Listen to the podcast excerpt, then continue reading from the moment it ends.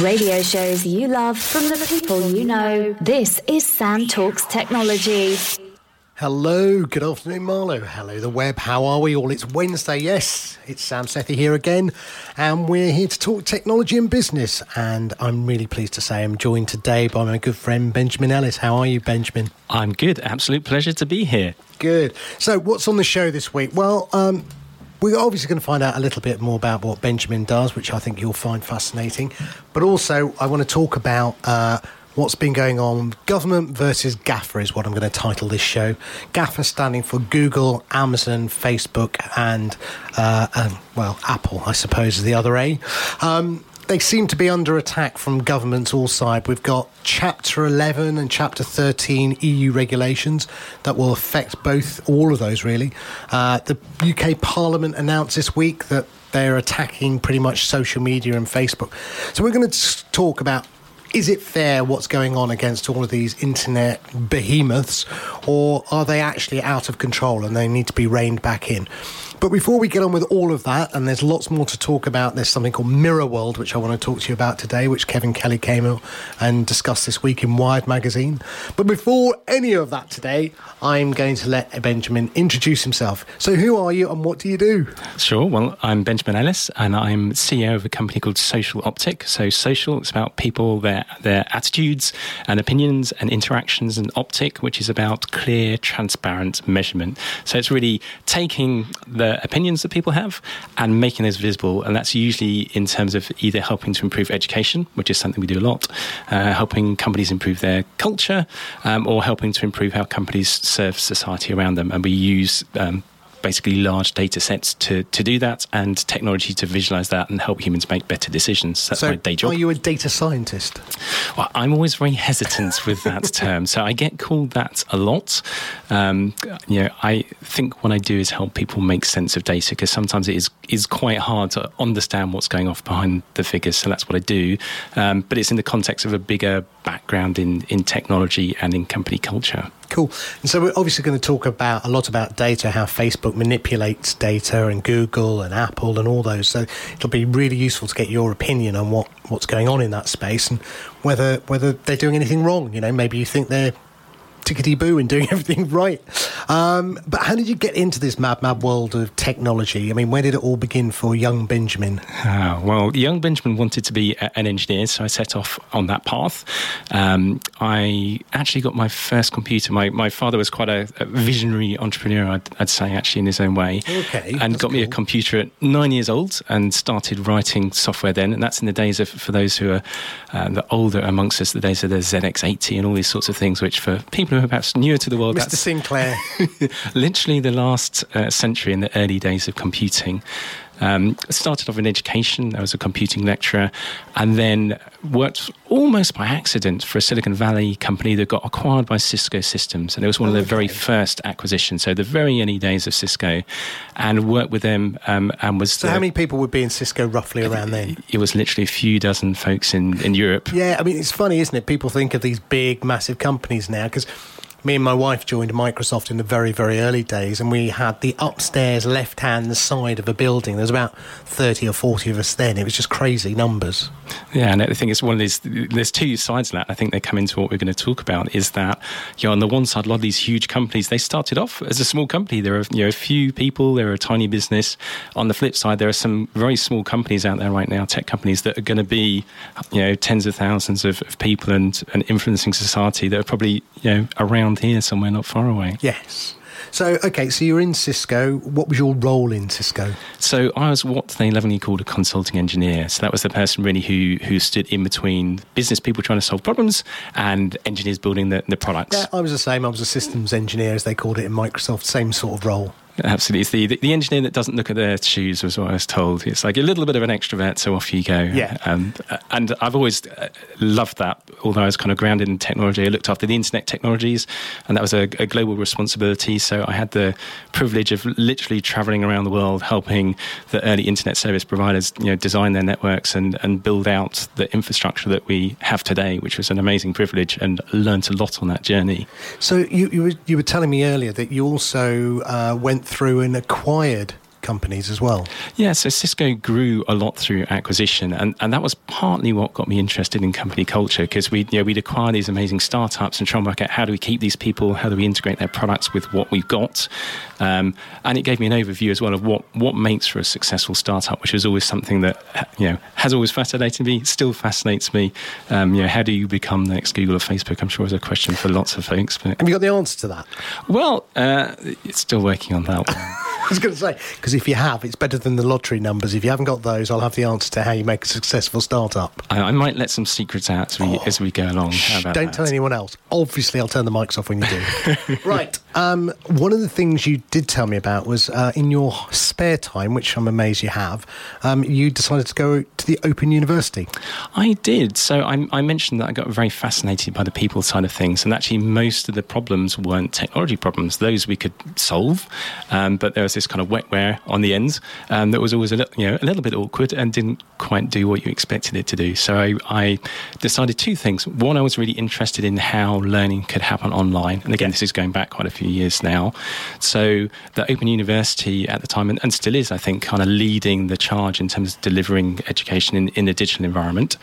And you know, it was a really great experience. One, I went back and did a new degree, psychology, completely different, you know, background. Uh, an engineer writing essays, which you know, anyone who who runs around with engineers will know that's not a. But that's your left and right side brains, really, isn't it? Well, yes. So we, we can argue whether your brains divided left and right, but um, but absolutely, okay. it was a great shock horror news. There is no left and right side brain. I think there physically is, but um, people are more complicated than that. Okay. And, and that was that was the the learning, and it, it turned out to be quite timely because I think a lot of what's going off in tech now, it, on, on two sides. On one side, we're starting to use the psychological understanding we've got to shape technology, and there's good things about that and bad things about that. And on the other side, if, if we do things well, actually, if we understand how people work, we can make technology that works really well for them. Um, and a lot of the big tech companies are starting to wake up to that now as, as well. Well, I think one of the things that um, people fear is AI, automation, joblessness, if that is a word. Uh, I'll, I'll, look that up soon. Um, and so, because of that problem, um, people are now beginning to decide to change it to have a people centered, people uh, uh, driven view of technology rather than a technology and people at the periphery. Absolutely. It's starting to stick people in, in the middle of it and, and think about them first. And again, I think part of the wave of the stories that we're seeing now is actually people starting to ask, well, what's the impact of technology on society? Um, what's the role of these technology businesses in terms of their impact on individuals and an impact on the communities that they serve? Okay. Hey, Steve, how are you? Uh, good. How are you? Good, Steve. Steve Kaminsky, Karminsky, as I learnt last week, not Kaminsky, Karminsky. Uh, Steve's joined us. Uh, Another another one wonderful journey in, was it, Steve? Uh, I got caught behind a uh, truck delivering st- or tractor delivering straw bales, which very high doesn't tech. Go, doesn't go very fast and doesn't allow people to overtake. anyway, um, we just started, so uh, we're just catching up on who and what Benjamin is and, and where we are. But I think. Um, we'll come back a lot to finding out about how and what you do today relates to the news this week, I think. It's very uh, timely.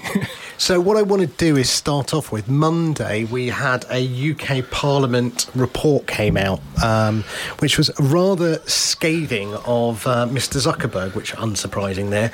Um, especially as he didn't turn up to several requested meetings. Um, the report basically came from uh, the ICO, the Information Commissioner's officer, um, which suggested Facebook needs to change its business model. Uh, surprise, surprise, didn't anyone know its business model was basically um, accessing our data and selling it to other people? That's what its business model is. The, the, the, expression, I guess, is if you don't pay for it, you are the product, aren't you?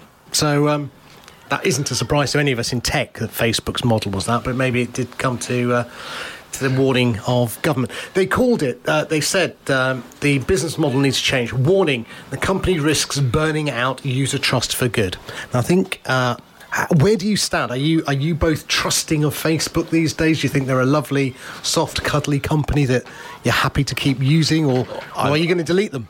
I mean, I will continue using Facebook. I fully understand uh, that they are data mining and that their whole business model is based on data mining and based on your social graph and what y- your interactions with your, your friends and also the um, i mean i don't know if you've ever bought anything which uses the facebook network. No. and then you literally it tracks you through every and you'll just get the same advert popping up on But- every site you visit. But retargeting happens every yeah absolutely. But facebook facebook just do it to extreme and it's just Oh, really? yeah yeah. Every, you know every, every group you go onto suddenly that advert will pop up and you know it's, and, it, and in some ways it's really annoying because even if you've bought something you will still give Well, that's the failure of retargeting, yeah isn't it? you'll get Amazon Amazon actually might fix that. Um, the Amazon ad network is now the third largest ad network behind Google and Facebook, and Amazon's the one company who knows when you've made the purchase. So, um, from what I've been reading about their retargeting software, um, it'll actually stop retargeting you once you've made a verified purchase, which is actually useful for advertisers. Im- improve life a little bit. And it's it's interesting that we kind of veer off to the, the advertisers because I, you know, very definitely in this uh, government report, it wasn't a thumbs up for Facebook. They definitely didn't hit the like button. That's for sure. um, but it, it is quite easy to point the finger at Facebook, but you also have to look kind of more broadly. And that yes, it's a platform and it enables advertising and it enables you know large scale tracking. But a lot of the things that we've seen have actually been down to advertiser behaviour and behaviour of people around the platforms. You know, things like Cambridge Analytica. So it's an interesting one. As is it as simple as just Facebook, or do we need to look more broadly at, at how the system around it is working? Well, the report points out that Facebook categorically broke all its privacy policies, broke uh, distrust and disinformation. It didn't have to give access to developers to the extent of information that it did, um, which Cambridge Analytica, fundamentally, from what I've read, didn't do anything illegal. They just exploited what Facebook gave them as a loophole to get through. So, Uh, to a degree, I mean, they they also utilised the um, research of some whoever the professor was, and the Russian professor yeah, at Cambridge, yeah, who who is who then whose name escapes me, but yeah, but he wrote an app which people then. Uh, uh, uh, uh, agreed to run. Yeah, so nothing illegal so So far. no, no. But then they, you know, it was the passing on that data to Cambridge Analytics, which, which uh, Cambridge Analytica, which they sh- he shouldn't have done. Yes. Okay, that's the illegal part. Yeah. Or, or the pseudo but then illegal. also, you know, the actual data mining that Cambridge Analytica were doing were, you know, was obviously found to be completely beyond the scope of what they were meant to be doing. yeah. Well, I also say though, we are we just trying to uh, put in place? I mean, does every time that Facebook does something, there's a mea culpa from Mark Zuckerberg. I'm sorry, we'll get better next time. But I also do have a modicum of uh, sympathy for him because we're breaking new ground with this every time. You know, he doesn't know what he doesn't know going forward. So um, now that we have for example, every time a political ad is placed in our stream, it tells us who bought the ad.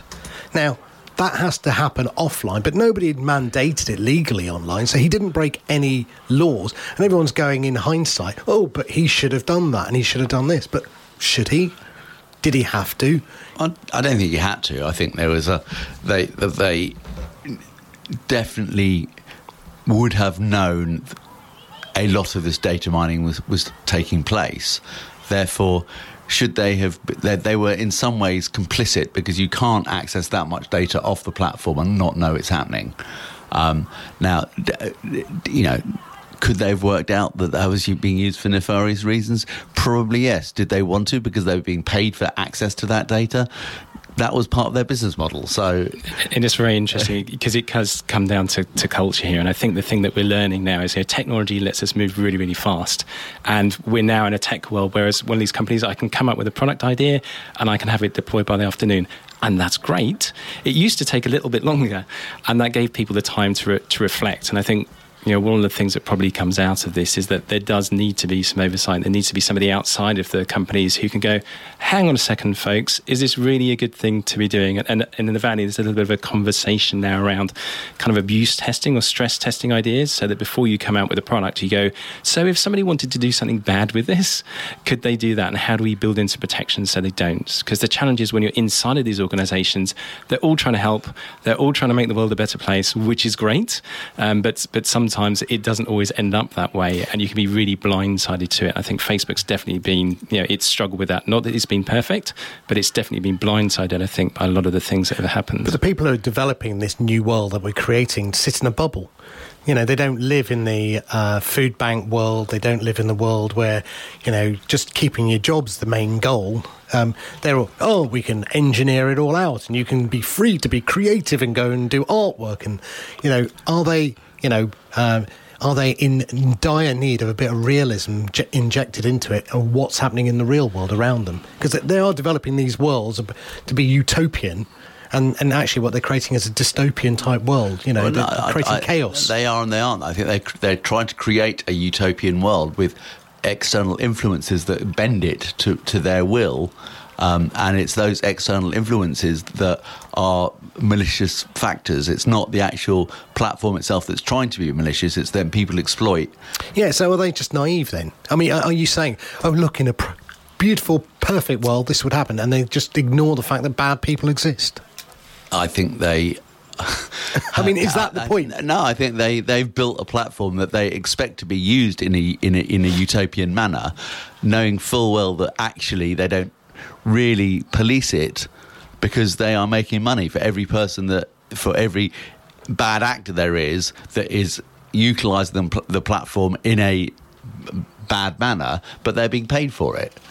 So do they? Do you know? It's uh, as um, said, it's that you know, should there be an external um, moderation or, or, or something external so that I don't see it working.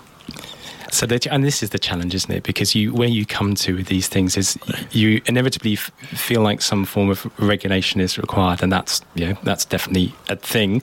And then the question becomes, well, what what should that look like? And the, the interesting thing is that one of the things, you know, there's two things we, we look to. Oftentimes, we look to the media to inform us about you know, when we need to be cautious about things or, or stay away from something or question it.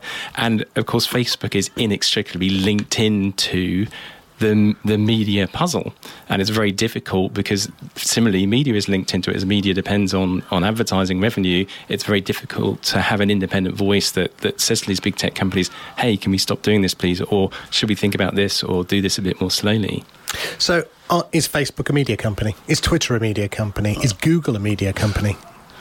Their distribution companies. That's what they want to be, yeah, oh, but are they? Well, no. I mean, you know, this comes all, you know all the way back to when ISPs is that in, in in the, in the US you have a common carrier argument that says you are just a a a conveyor of bits. Therefore, you have no responsibility for the bits that flow over your platform because you're just conveying them. And in the in the US, common carrier is, is a legal argument. That doesn't exist in the UK. What does that mean? so, that, so if you're a telco, for example, yeah. and someone does something illegal to another person over your network, you are a common carrier.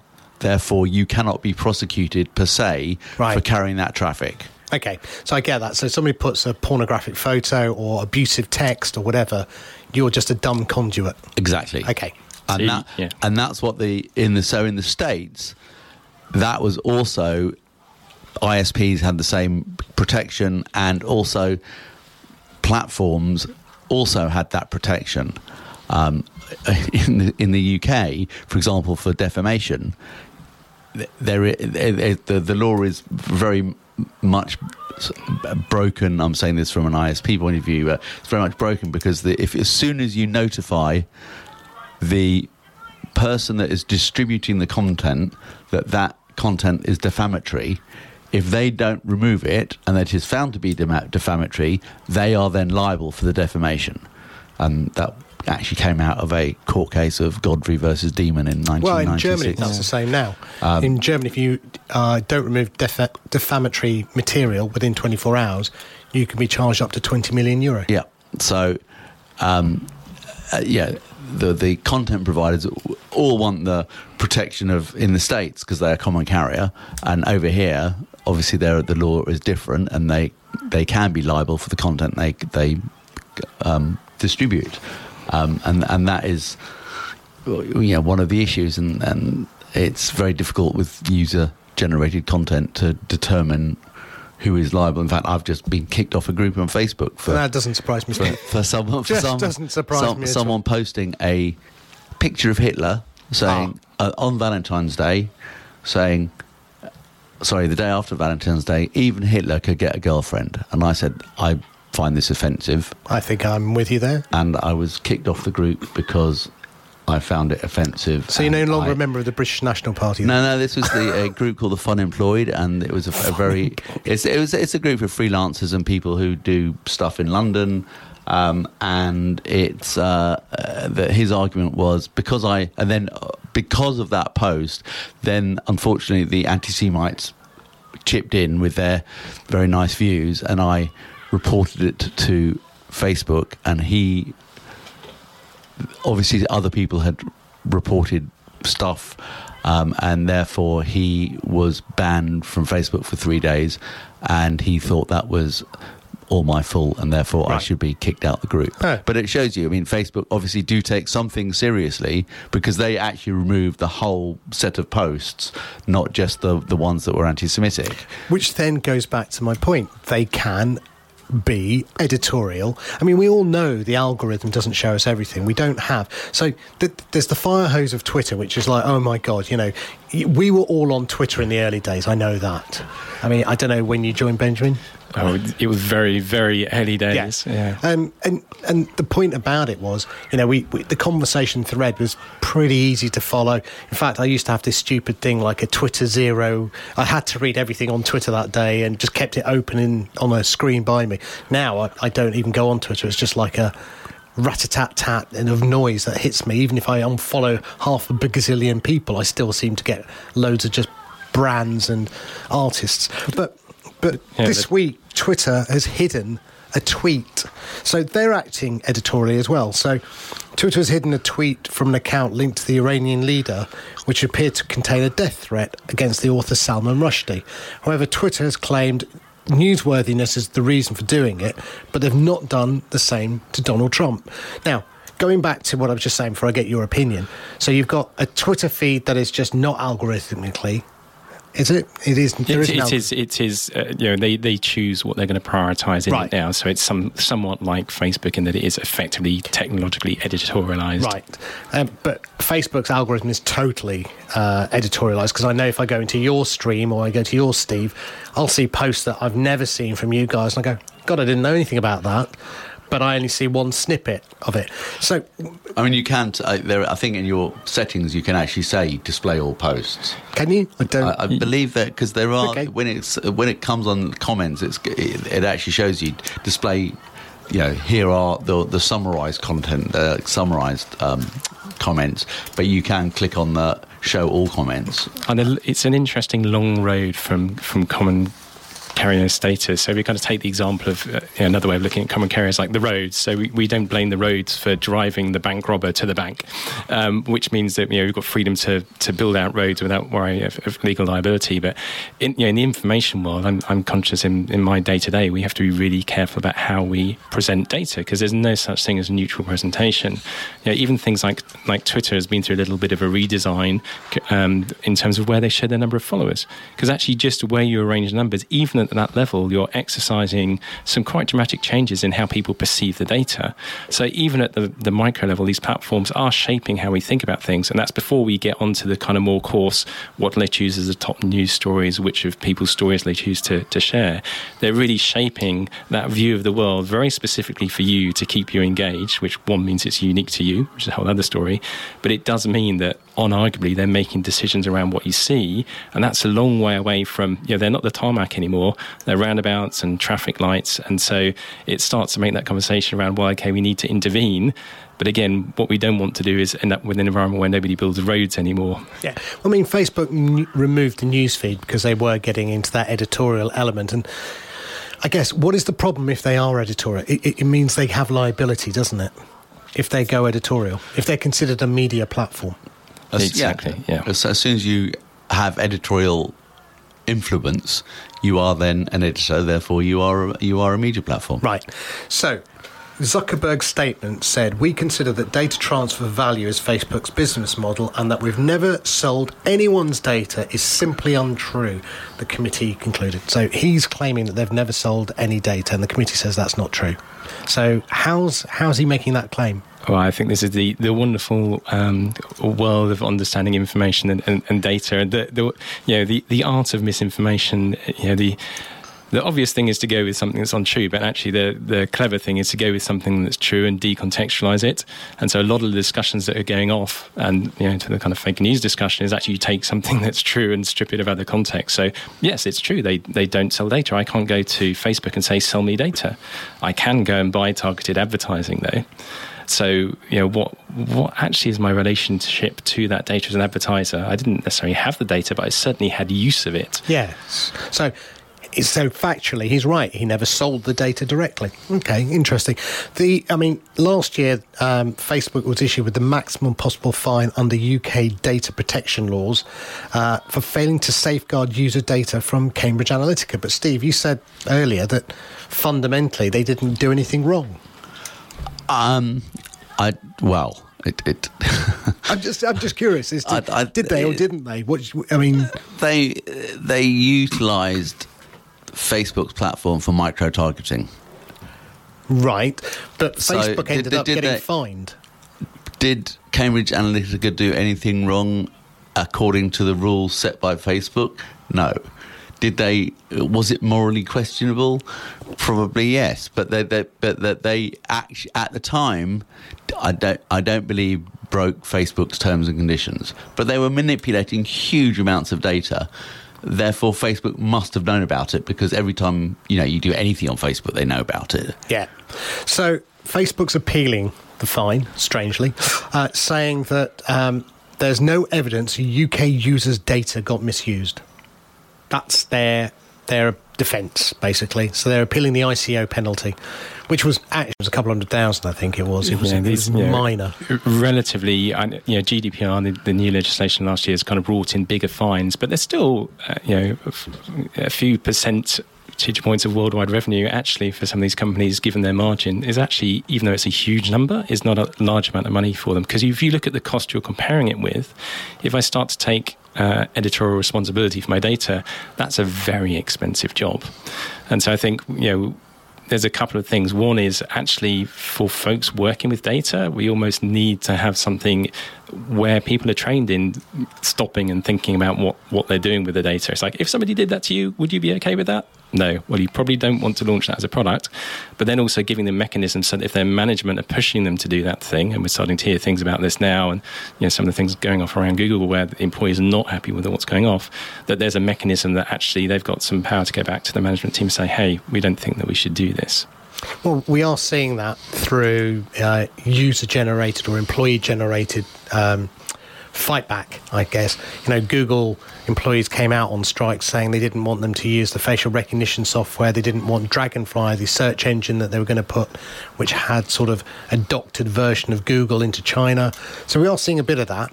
Um, just moving on quickly, then. Um, the report concludes that um, clear legal liabilities for tech companies to act against harmful or illegal content. The committee calls for a compulsory code of ethics overseen by an independent regulator, which is what you were saying, Steve. Basically, that you think there should be a third party in. Well, I, I, I, I, I, I genuinely don't think that, but I think uh, anything is better than parliamentary regulation, where unfortunately many of the laws are, are, are, are put in place with people who don't understand the technology, like you know in the Snoopers Charter with the internet connection records and Mrs. May's Snoopers Charter. Yes. Exactly, but you know that they they did um, have uh, have consultations with a very small number of the ISP community, and they did do th- th- this thing, and then they said we're going to come out. You know, we've we've consulted, we know it's all clean. We're going to come out with this this this charter and lo and behold, they've you know there's stuff in there that is virtually impossible to actually implement or is phenomenally expensive to implement. And I think that's the, the, the trouble is that the regulators technology is changing so fast and they don't understand the technology. So if it is regulated by Parliament, it will be a sledgehammer to crack a nut, and that sledgehammer, you know, is going to just smash everything. Um, it's not going to be particularly um, specific to fight the actual issues that are there. Um, and the only reason I say an, an independent body is because that will, if it was independent and made up by the right people, they would understand the problem and have more more of an understanding than a random set of MPs that will just go bang this is what you have to do yeah i mean i don't think don't think our elected mps should be overseeing this at all but but you know, there but are technical if, experts out there who could do it. And it's it's an interesting resourcing one because if you look now, and I think the ICO have made some public statements on quite how much of their staff are consumed with with dealing with the Facebook case, and it's a huge proportion of of their staffing, and and that's not cheap to resource, by the way. And meanwhile, actually, whilst we've got the big companies that we look at, there's a whole tier of companies underneath that as well who probably want watching, and that's a huge amount of resource. So we need some way of putting some governance behind this that isn't going to, you know, spend all our tax money on on that, but that is made up of experts, but with a degree of independence who can represent the general public and, and be the middle space between those of us who use these products as non technical users and the technical folks coming up with these amazing things that we can do now. So, um, among the other things that they're also talking about, uh, which is quite interesting in this report, is the fact that they've they're going to well, a they call them digital gangsters, which I thought was quite interesting, um, but they're also going to change the government's forthcoming white paper on online harms will set out a new framework for ensuring disinformation is tackled effectively while respecting freedom of expression and promoting innovation. That is just impossible, isn't it? How do you that's that line between disinformation protection, data, and allowing it to have enough rope for innovation. I mean, again, I think we get. My worry is we're over legislating now too early into the internet era um, because it's an easy win for governments to be seen to be doing things. Um, you know, wh- how old's Facebook? 20 years? Not even that, is it? It's 10 years old? 10 years old. Yeah. It's, it's not even a teenager in terms. I mean, are we are we literally going every time they do something but, wrong? But then, what teenager has what is it one seventh of the pop, world's population as part of it? Well, and the amount of time that people spend on it, the amount of eyeball time that it, it has is actually quite phenomenal to go from, you know, a few people in the room, we were talking about startups, you know, a few decades ago to being this kind of global business across many different cultures that have got different sensitivities.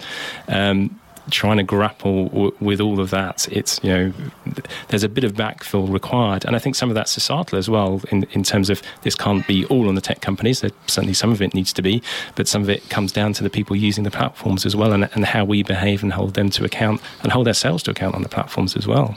Yeah, I mean, we we uh, okay. I, I'm totally pretty much 90% an open book. You can find my mobile number, email, probably my house address if you look hard enough. It's all online. I, I'm in this, you know, um, who was the Scott McNealy's book, you know, privacy's over, get over it. You know, it's out there, done.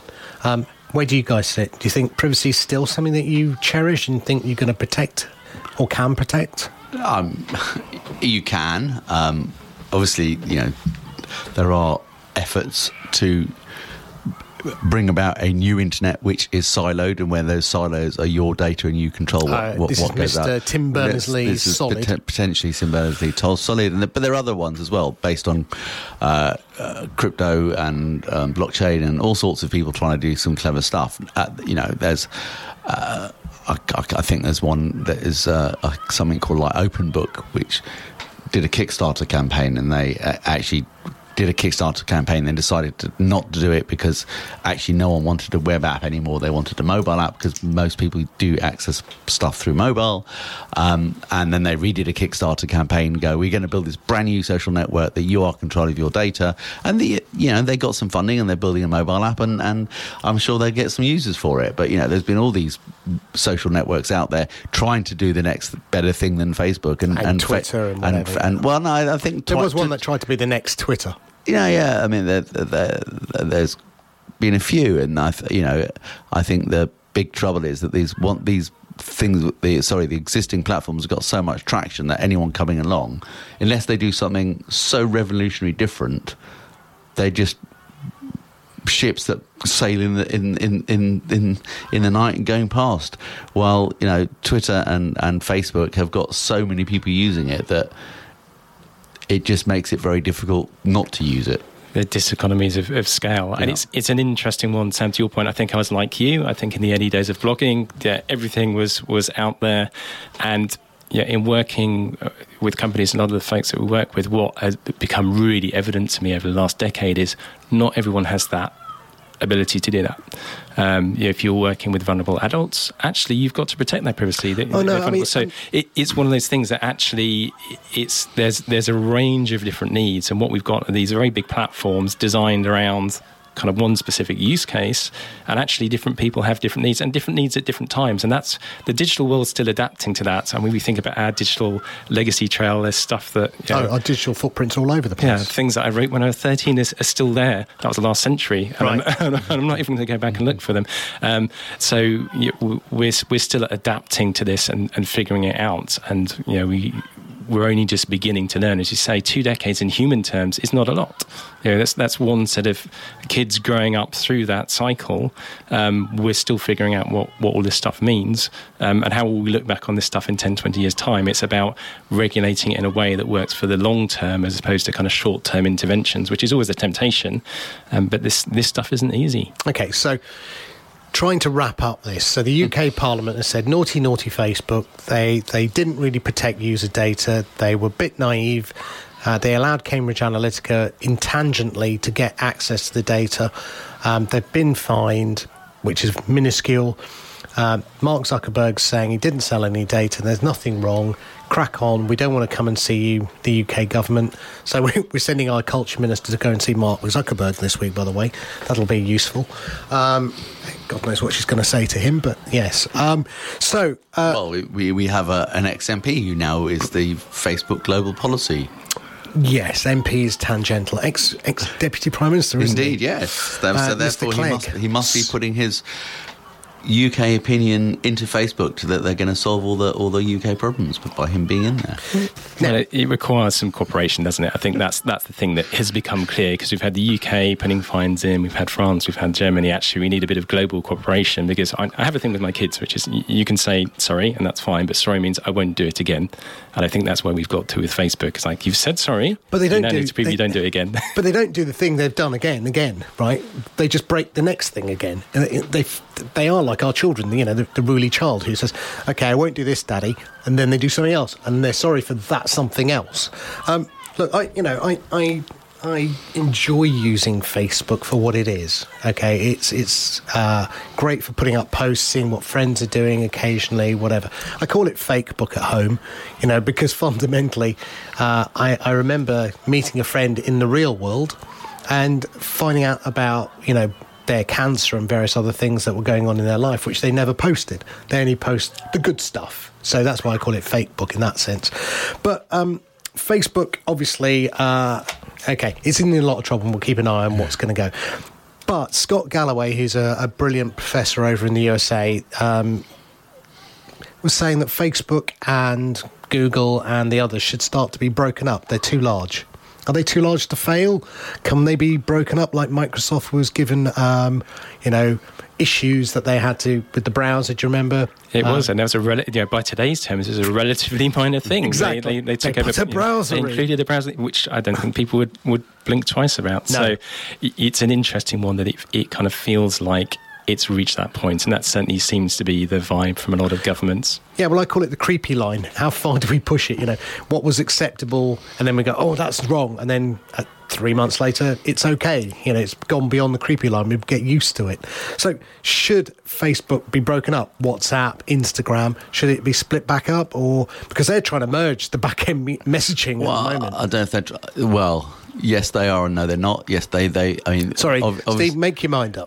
Yes, they are. They, no, they are not. to a degree. They, they are changing them all to use the same messaging protocol. So yeah, securely. So WhatsApp uses an end-to-end protocol which is based on the Signal protocol. um, which was developed by Whisper Systems, it's, and it's a secure end-to-end protocol. If you change your phone, WhatsApp allows you to do that. If you have the right settings on, you can see that someone's changed their phone because it will come up saying their security code has changed. But they've made it easier so that they, because WhatsApp, in theory, if you change your phone, and you then you, because your security code has changed, there is then no way for you to get those messages that were in the chats in the past. Right. So they've slightly nobbled the protocol to make it more easy for people to change phones. Protocol light. It's it's uses the, the basic secure protocol, but they've done some some tweaks to allow people to ch- change because people, especially kids, change phones all the time. Yeah. Um, so Facebook Messenger was on Facebook's own internal thing, and and um, Instagram is on its own. So they're now changing those protocols so that they are all based on the, I would guess the what I think I believe the WhatsApp, the Signal Yeah, protocol, and whether they interoperate still hasn't been said. Now that would be, that would actually be sort of game changing because in the past, Facebook definitely has intercepted Facebook messages and based targeted advertising on the content of those messages, as as happens or used to happen on Gmail. Yes. Um, so at the moment, they've re- re- resisted doing that on WhatsApp. So WhatsApp, it's end to end. There's no advertising driven within the chat. but there will be. How, however, I, I- whether they'll be directly in WhatsApp or whether your conversation on WhatsApp will change the advertising you get on Facebook. Don't know. That'll be So interesting. Uh, I- I Or- don't or know. will you They'll be not a- selling your data, and that's what it will be. Yeah. Exactly, they're they're they're retargeting your data internally. But I think the, it's, it's interesting because you come down to some fundamentals, I think, and we're starting to get some clarity now. So, one is who has access to my data? Is question one. And then the second thing is who has control over them? It's kind of question two. And then question three is how do I hold them accountable? And yeah, the, the thing is, we already have some existing laws, particularly around anti-competition, that I think can be used quite well here because there's the issue of can the media companies, you know, can the press hold these folks to account? Can the public hold them to account? If not, something else needs to be done. And then real clarity around well, what access do the organisations have access to, and who has control over them? And that last bit, I think, has been uh, not as well dealt with. I mean, GDPR has been great in terms of making the public more aware of you know what data is, where it's going, but we still don't have full transparency about where it's going. I, was, I used it website yesterday, and you know the whole click on the cookie thing, and looked at the list of companies where the data was going. There's 130 companies. I can't go and check what each one of those is. That, you know, we clearly need a more workable solution around that because I think if there's transparency, then people fairly quickly start to realise actually I'm not happy with that. And, then- and it is quite weird if you look at some of these companies that they're in Indonesia and, and you know I've never been to Indonesia. Why would some company in Indonesia, be, in Indonesia being tracking my my advertising looks and, and stuff like that? It's like and in Russia and in um, wherever you know, but they are it's a global. But they're sense- harvesting. They're not tracking. They're really harvesting you. Yeah. They're just harvesting you as a data point. and then once they've got enough data, they can make uh, suggestions against it. Maybe later down the road. They're just harvesting right now. Um, but but the point of that is. So Facebook, we know, is trying to merge its back end. At least that's its stated intent. That's probably why the CEOs from from WhatsApp and Instagram walks recently. They both left, or or three left, I should say, two from WhatsApp and one from Instagram. Um, Instagram is the new darling of the three. That's where all the kids are hanging out right now. It's us grandpas really hanging out in Facebook land still. Uh, kids, my kids certainly do not go on Facebook. They wouldn't touch it with a barge pole. Um, they're still a Snapchat and Instagram world. Um, but if they're allowed to merge, they just become, I think it's 2.3 billion active daily users at one point if you merge those three platforms together. It's it's terrifying numbers, isn't it? Yeah. I think the, the interesting question is how we enable innovation to happen. And if you go back in the, the history of the internet, the interesting thing Have was war. it was all about interoperability and interchangeable components and, and choice. And the fact is now we're getting to a point where actually I don't have a choice of what platform I use and where the data goes. Because there is kind of becoming one or one or two or three, and that's not really a choice. And there isn't the ability to swap these things out. So actually, maybe it's looking at how we regulate these businesses to drive more innovation and let the next generation of tech companies come up. Um, because whilst they're you know, aggregating, it makes it harder and harder for new folks to come into the market, especially if the folks are locked out of those systems. If I want to build something that's going to work with WhatsApp or get into that data, I've very limited ability to do that as a technology company. So, okay, so let's assume that the, the anti competition guys might stop them. Going back to what Scott Galloway said this week, um, he basically was saying that uh, they should be broken up even further, um, not just Facebook, but the other ones as well, because um, it's the price or the cost of social media that he is saying is escalating. And we go, well, all of these things are free, aren't they? You don't pay to use Facebook and you don't pay to use Google. But what you do pay for, I guess, is bullying from our kids, the social cost, uh, uh, and the fake news that's going through these platforms. But also, if you're an advertiser, the cost of advertising is going up. Is getting. I mean, these companies make billions. They don't make billions from having a free platform. Someone must be paying. And what he's saying is these companies are getting too big to fail now. So, do you would you advocate? I guess Facebook being split. Would you advocate Google getting rid of YouTube, Amazon I, I, getting rid of Amazon Web Services? I mean, yeah, there are various things like you know YouTube splitting away from Google would be an actually reasonably painless split because it's a separate operating entity anyway.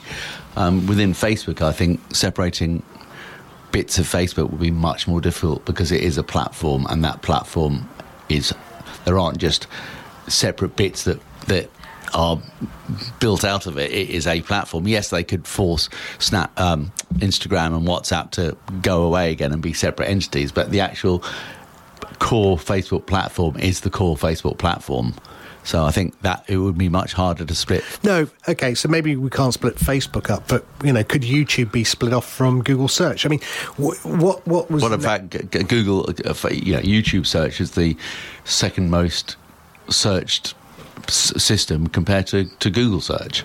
But yeah, the interesting thing becomes: is there anybody who has the power and authority to, to order the breakup of these well, organisations? Well, you say that this week, the, in Brussels, Google, Amazon, and other tech firms will have to tell how their companies rank their own rival products on their platforms under new rules. So, at the moment, for example, Google has a massive issue um, uh, where it puts up its own products first uh, above other people's in search results.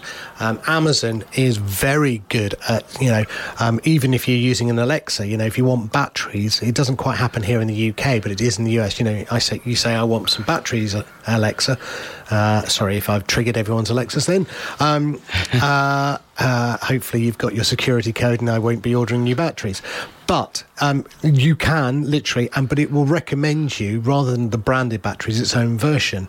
Um, and so the EU is actually the negotiators saying they, they're aimed at stopping unfair practices on platforms, and they're going to bring in regulation to stop them being able to do that. So we are seeing, going back to your point, Benjamin earlier. You know, technology happens in a massively quick wheel, and government and law is a slow wheel that eventually catches up. So I think we're beginning to see a little bit of that slow wheel catching up. So the UK Parliament, but you're right. Do they have any teeth? Can they actually do anything to stop Facebook? Um, the Germans seem to have a lot more teeth. You know, they they they they stick they stick it to these guys pretty quickly and and start putting big fines in place, and maybe we need to do the same. Um, I mean, they they can very briefly, but obviously they there are Facebook is an entity in the UK with directors and and uh, commercial, you know, and and officers of the company, and those officers of the company can be made to comply with any UK regulation, and if they don't, they can go to jail for it. Um, I'm sure you know Facebook isn't going to start doing. Uh, you know, if if the government really cracked down and said, "This is what is happening, and you have to comply."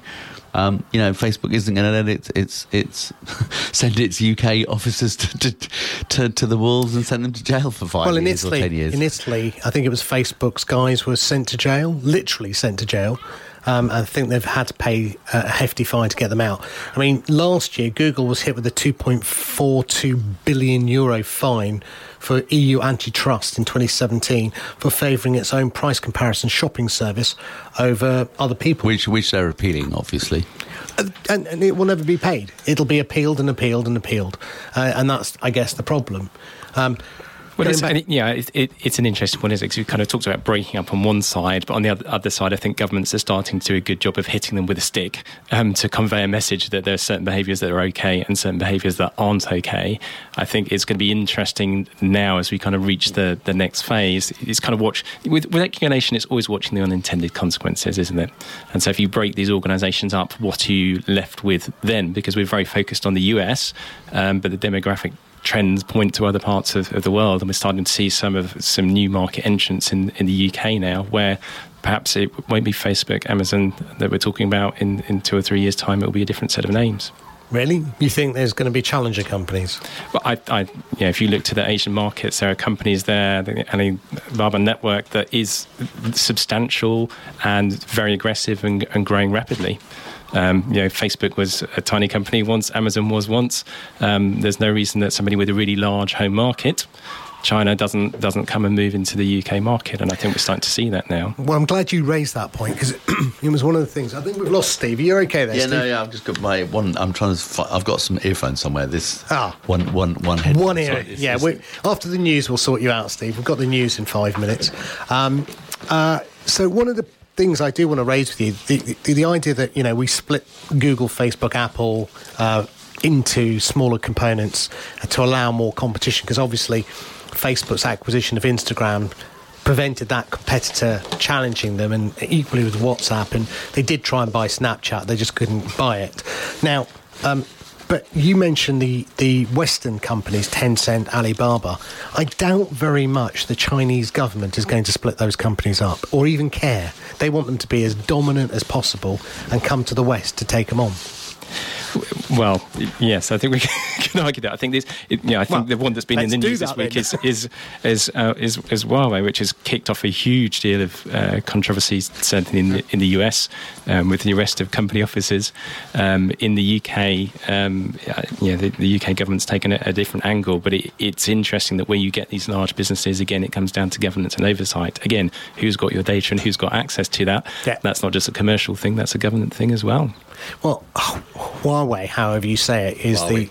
the is the five G. Uh, technology. Well, uh, so, that, so uh, Huawei do everything. So if you go to their their warehouse in Shenzhen, which is the size of five football pitches, you know, one end of it is the consumer stuff, one end of it is phones, one end of it is cool network equipment, one end of it, you know, one bit of it is um, GSM, one bit of it is five G.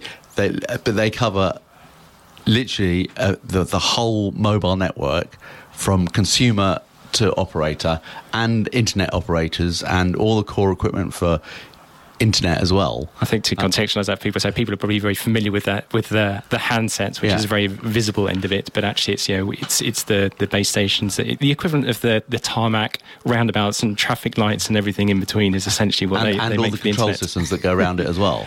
So not just the traffic lights, but the the whole smart city.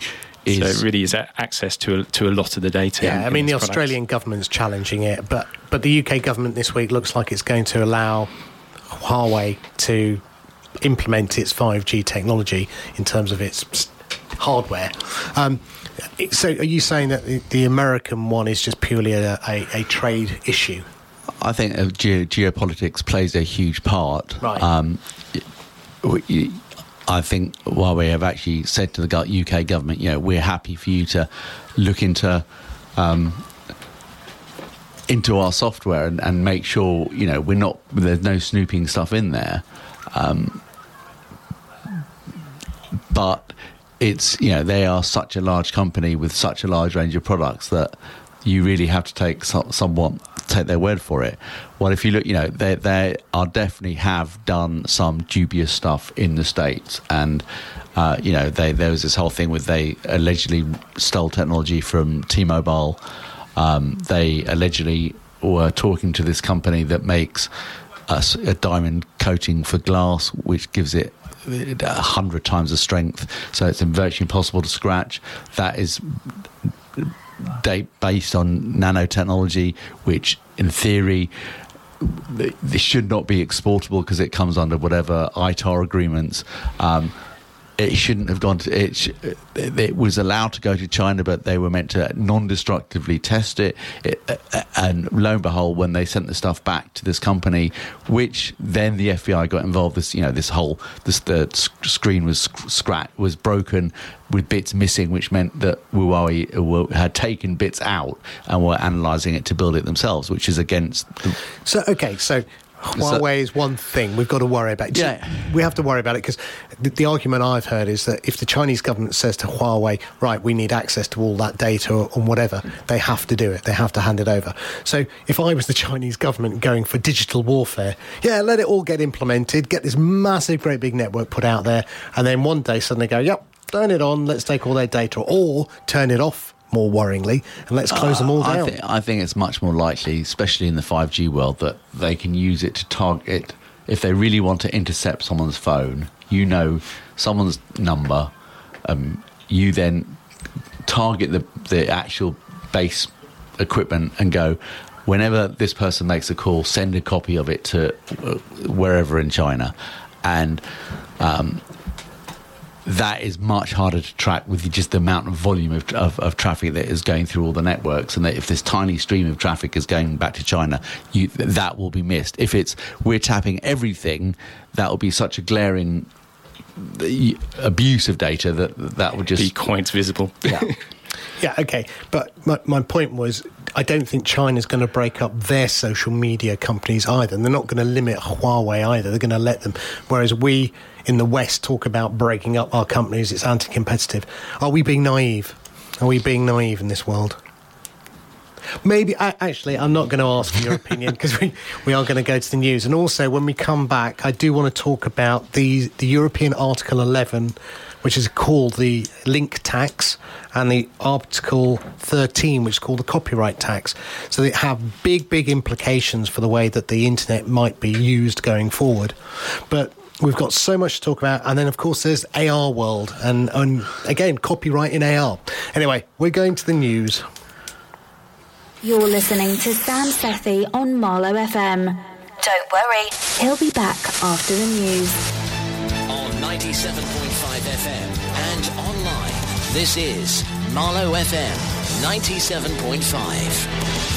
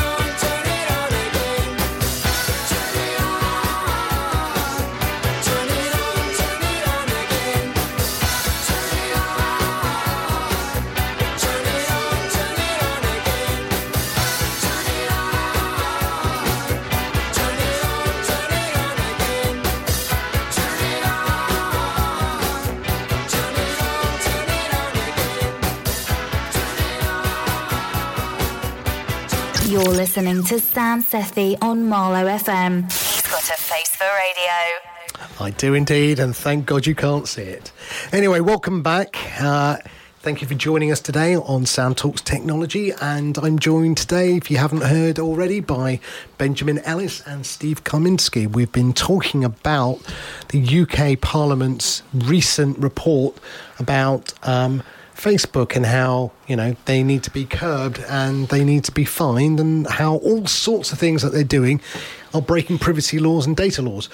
Um, but it feels like government is taking over and catching up, maybe not taking over, um, and trying to curb the power of all of these social media giants like Google, Amazon, Facebook, and Apple. And we, we mentioned briefly that you know uh, EU regulation looks like it's going to come in as well to look at how they promote their own products above those of everyone else, which I think is an anti-competitive thing that they're looking at. But there are two very scary EU laws that look like they're coming in. One is called Article 13, sorry, 11 and this is the link tax. So let me try and explain what it is, and then we can discuss whether we think it's good or bad. Uh, the link tax will require that anyone who takes a snippet of information from news sites uh, to get a license to do so. So imagine that you're in Google News or news newsnow.com, which is the one I use quite a lot. Um, they take the headline of a story and they take a paragraph, possibly, of the story itself. Now, up until now, that's been fine. And if you were a blogger or you're a, uh, somebody who has a, a site like that, um, it, it seems fair usage. I mean, I think in America they have a fair usage uh, capability, but it, it, looks like the European papers in Germany, especially, and Murdoch uh, particularly, are getting a little bit shirty saying that Google's making money from advertising around their news snippets um, and that they want them to get a license for it. But isn't this going to break the internet, Steve? Benjamin, what do you think? I don't think it would break the internet. It might break advertising or uh, advertising models and, and the way content is distributed. Um, I mean, I write a blog, but I write you you know my own personal content. I don't copy it from other sites. I mean, I do link back to if it's a product, I will link back to the product page.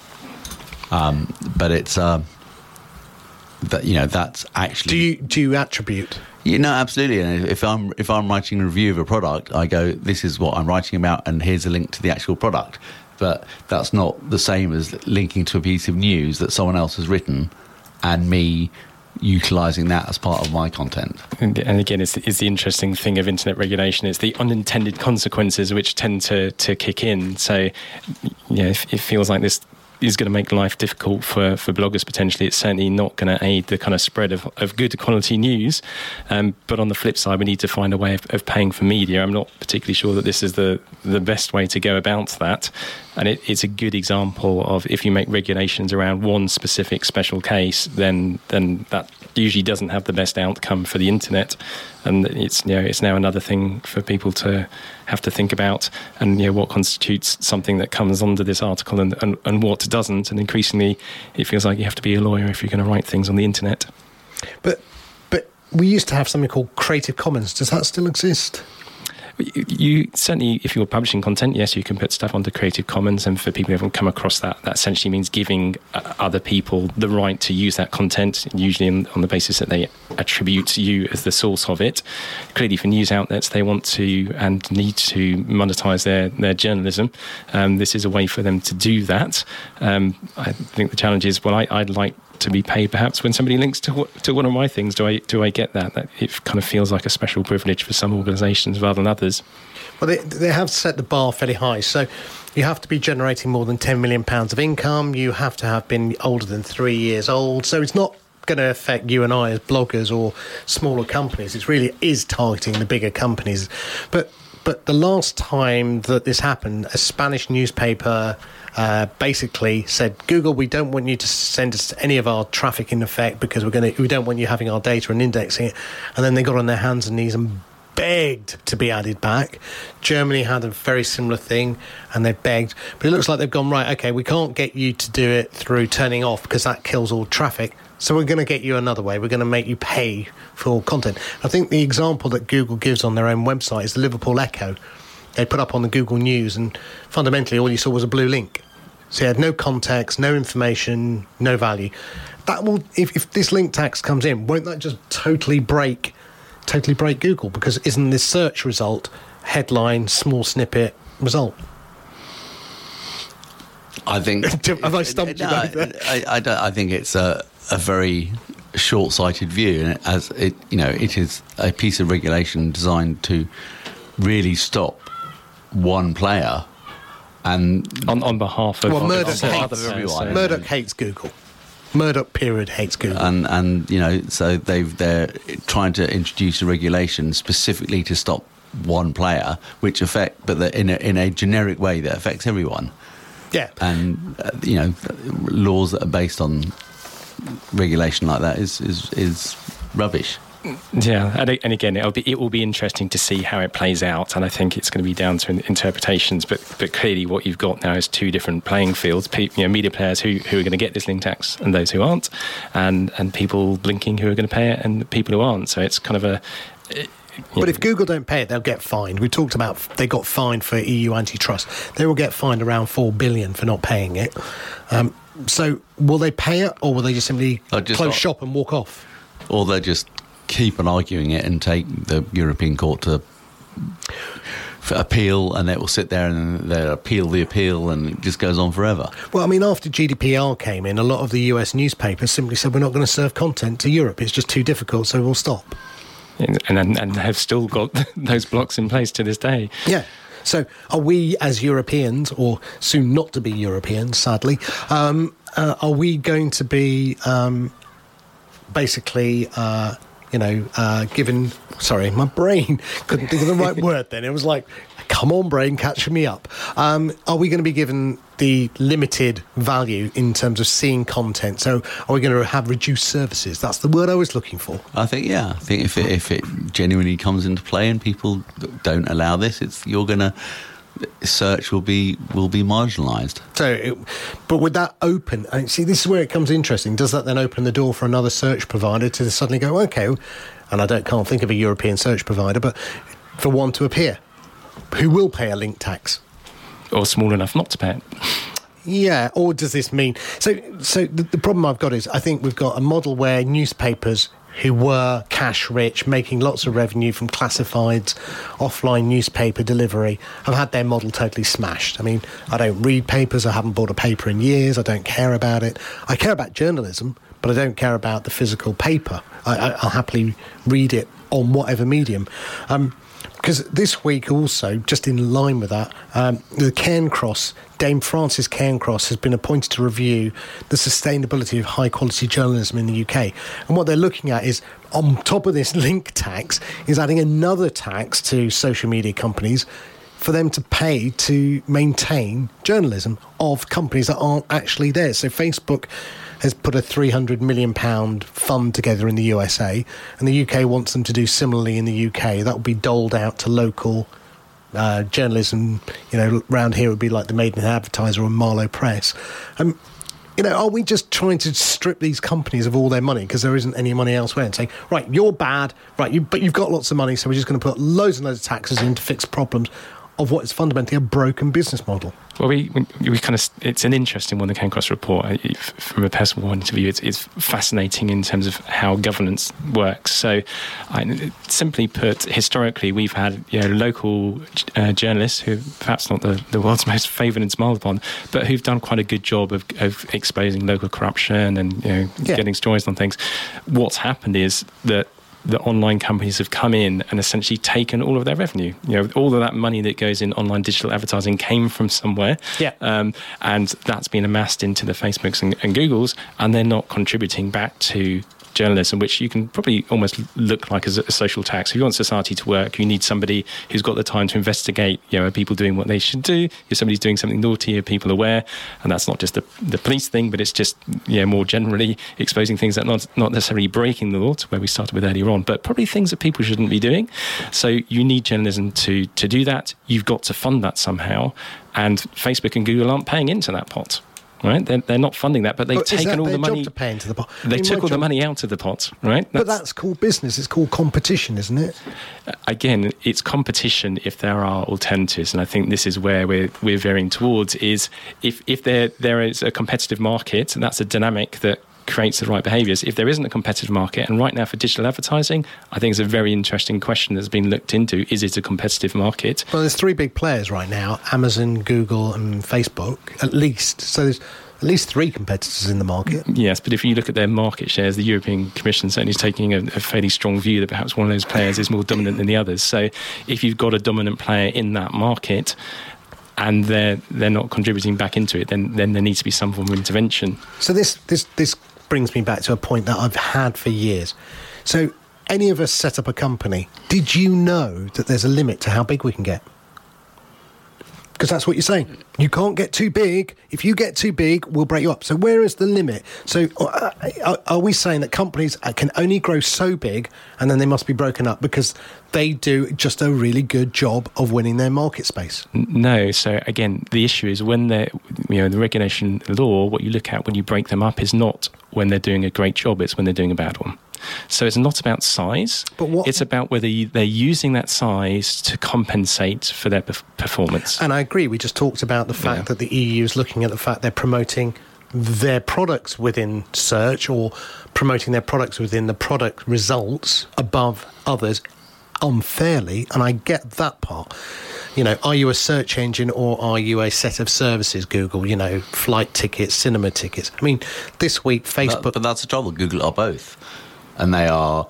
so that so you're arguing now that they should be split up. Well, I'm just saying. I'm, It doesn't I'm require saying that they are. They, you know, they are. That's the thing is they have a, a business function which is search. They have a business function which is advertising. They have a business function that is. Um, AdWords and and Ad, AdSense and they, they're, they're all these different things, but they are highly integrated. And it doesn't require breaking up. What it requires is an agreement and a commitment to be fair. So what that means is that you give other companies equal access to that. And again, I think particularly for business tech businesses, this is really important, right? As a small two-man tech business, actually, I should have access to the, the services that Google can provide or Facebook provides, and perhaps some of that data even on a level footing with a multinational. If you look at what went off with a lot of this data sharing that was quite questionable, it was really large companies using you know, questionably undue influence and, and playing a game that the small ones couldn't. If you make that a level playing field and say, actually, we're going to make this open for everyone. Right, so to the things like the link tax, if you made it a system and said, you know what, anyone who publishes content that is you know, holding government to account or investigative, you can apply to this pool and you can have some money out that pool, and anyone can do that. Anyone publishing content has to put an amount in based on their revenue, not thresholds, because I think that that encourages some pretty poor gaming behaviour. So it, it's not size; it's about the kind of behaviours that we allow and enforce with big tech companies. And can I just point out, we can't tax these companies. So Amazon basically made 216 billion and paid zero in federal tax this year, uh, this quarter. Yeah, Well, not- and- sorry, yeah. last year, not this quarter. Last year. So I mean, uh, you know, and Google again very similarly paid very little tax. I mean, Facebook's paying minimal. I mean, they're all using the, the, the either the double Dutch legal loopholes or they're going to Ireland. Blah blah blah. It's it's And- fantasy and- land. we are sitting here listening to governments talk fantasy rubbish. We're going to do this. Well, Mark Zuckerberg doesn't turn up. Okay, we're going to fine you. We're not going to pay it. We're going to do this to you. Well, go good luck. We're not going to do it.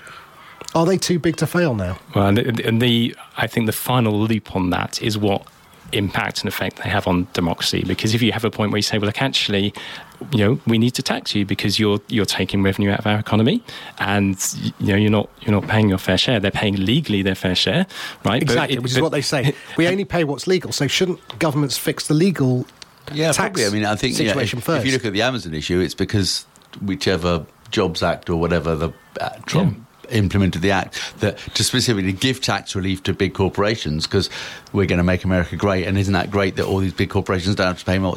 And by the way, we're also going to give you. An, a, a, tax allowance because you're doing all this great stuff for employing people and whatever. So suddenly, you know, legally, Amazon don't have a bill to pay because they've done a deal with the government that says we're not, you, not, we're, we're not going to pay you because you've said you don't want us to, you know, we've done all these deals that are saying you don't need to pay us. Yeah, it's not, you know, as a company director, you're obliged to be as tax efficient mm. as you can, and that's fair and right and your legal responsibility. So good on them. But it's down to the local tax regime, and we have things like transfer taxes. There's a whole set of mechanisms where you can enforce that tax. The issue is if the company then turns around and says, well, do you know what, we're going to block access in your market yeah, exactly. And the population says, "Oh, hang on, we're not happy about that. It's not politically, you know, attractive well, Ireland, move." Ireland's prime example.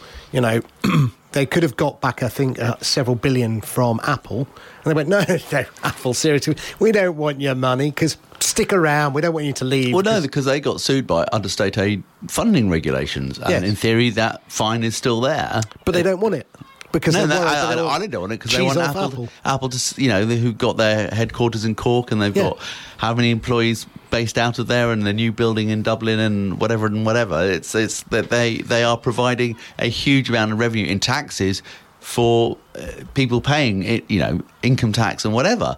And for that revenue to go away is probably greater than the revenue that they well, would have earned from and all the data centers they host there and whatever. It's you know it is a, it is obviously for Ireland tax efficient.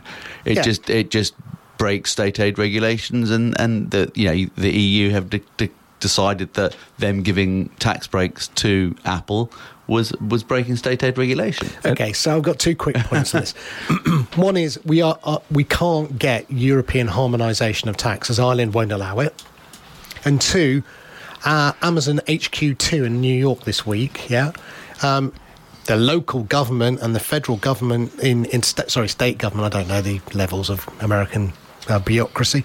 Uh, were all for it though, but the local people said, uh-uh, "We don't want you," uh, and so Amazon aren't building in New York. So what I'm trying to say is, you know, you've got all these nice things where Ireland want Apple, and because of the income tax, but in New York they don't want Amazon, and there's no chance that Ireland's ever going to allow harmonisation of tax. So there's too many loopholes everywhere well, in some ways, this is a sign of the fact that kind of tech has come of age because these aren't necessarily these aren't tech problems; these are big company problems. And the, and the Amazon one is a, a, a, classic one for anyone who's who's missed the fun and games. Amazon ran a competition for, for the location of their uh, their you know, secondary headquarters, effectively a big prize for any city who could attract that in terms of inward investment.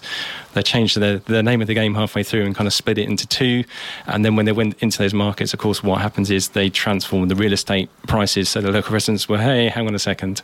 Um, so it, has been a, a sorry show from, from beginning to end. But the point is, ironically, you're doing the opposite of technology. You know, technology lets people work from everywhere, um, but you've got a big tech company moving a mass population into a city and having an incredible impact on its its local economy. Nothing to do with them being a tech company; it's just a massive employer. And again, you know, it starts to be what's the relationship between government and business, and how does technology play into that? Um, a lot of these companies are just behaving like big companies. Or are they? I mean, I, I love your point there because big company challenges, but these are the biggest ever companies that have existed. The four of them, are, they're, they're close to the trillion dollars. So are we at the point where we just don't know what to do with them because they're so big and we've never had that problem? Or, or is it a case of uh, we are seeing the breakup of what I would call um, government control, you know, by country? Are we having to change and become I don't know. You know, is the internet now a country in its own world above all countries? You know, well, I think with its own that, separate that laws. was the original purpose for the internet. It, it's that you know, in, initially it was this thing that, that did transcend governments and did transcend countries. It was a, an, a neutral network that it was in fact you know, not even a neutral network. It was a loose connection of uh, you know when I joined in ninety four, it was very few, but then uh, as it grew, it was a loose collection of 30,000 networks that happened to agree to talk to each other.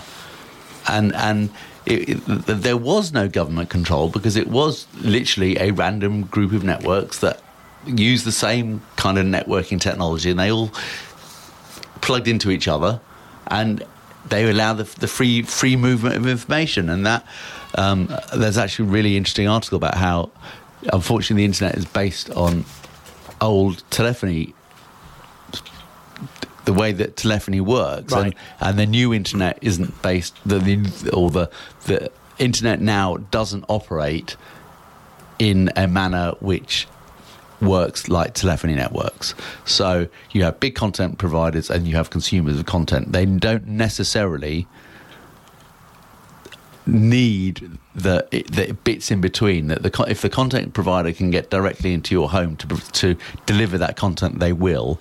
And therefore the in, the sort of the internet becomes a just a conduit but it's let it but it's it's if if you look at things like the CDNs that are out there, content delivery networks, you know they are desperately you know trying to get as close to the end user as possible, and it almost negates the need for an internet per se, because all the big content providers, which is Facebook, Amazon, Google, Apple, you know they they have their built their own networks that that go from them to the Yeah, Cloud, Cloudflare. yeah, as, as got close their own network. as close to the end user as possible. Yeah. It's- it's so so the internet no longer is is you know what will, what will come out in internet two you know is going to be driven by the content providers and not by the people who are providing the access. It, it's interesting how it's become what it, it wasn't. So the early days, the internet, certainly as a, as a business owner, it was fantastic, right? You could be a one-person business and and access customers anywhere in the world, and it was this amazing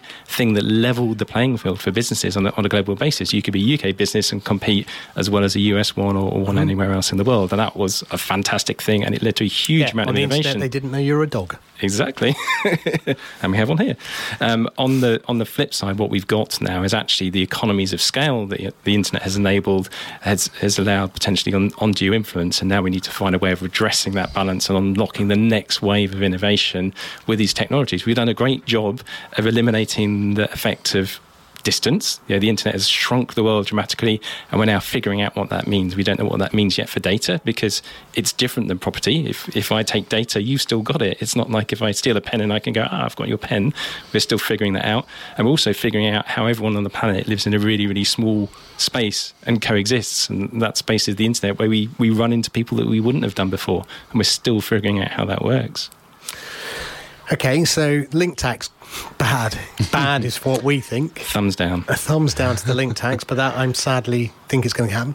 We're fast running out of time, but I really do want to quickly cover the copyright tax as well. Um, this is one where, again, uh, you will have to have a license uh, to play other people's copyright. Now, I.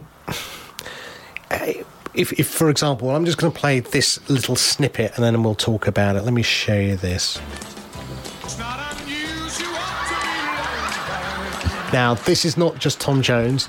This is Carlton doing his dance in The Fresh Prince of Bel Air, and he famously just does that one dance. Anyway, we'll leave Carlton to do his dance. Now, Fortnite actually created an avatar to do the dance, and basically, Carlton tried to sue them uh, for copyright of his dance and lost. But the copyright tax law, if it comes into the EU, will mean that uh, he might actually be able to go back and get a copyright on his content. It's so the copyright law um, again could affect companies uh, such as Google quite heavily. Um, you know, is what would YouTube? It's called the meme law. You know, because we take stuff from others, we mix and match it, and we try and put it all together. But if this copyright law comes in, you won't be able to take bits of content. How do you feel about it? Um, It's, it's a bad thing. Um, I, you know, it's it's like know, you know, if you patent something, you can't patent an idea. You have to patent a thing. So it's it's an interesting one. We talked about legislation lagging behind technology, and I think we've got actually one here where the legislation's run a little bit ahead of the technology hmm. because it's actually really hard. I mean, some of the responsibilities around detecting copyright material, it, it, you know, the technology is is just not there yet. Well, sadly, we've run out of time. Steve, Benjamin, thank you very much. We could have talked about this forever and a day. Thank you, Sam. That show was amazing. To listen again, please visit our website, marlowfm.co.uk, or visit our Facebook group, Sam Talks Technology. And now you can subscribe on iTunes. Never miss a show again. See you next week, same time, same place.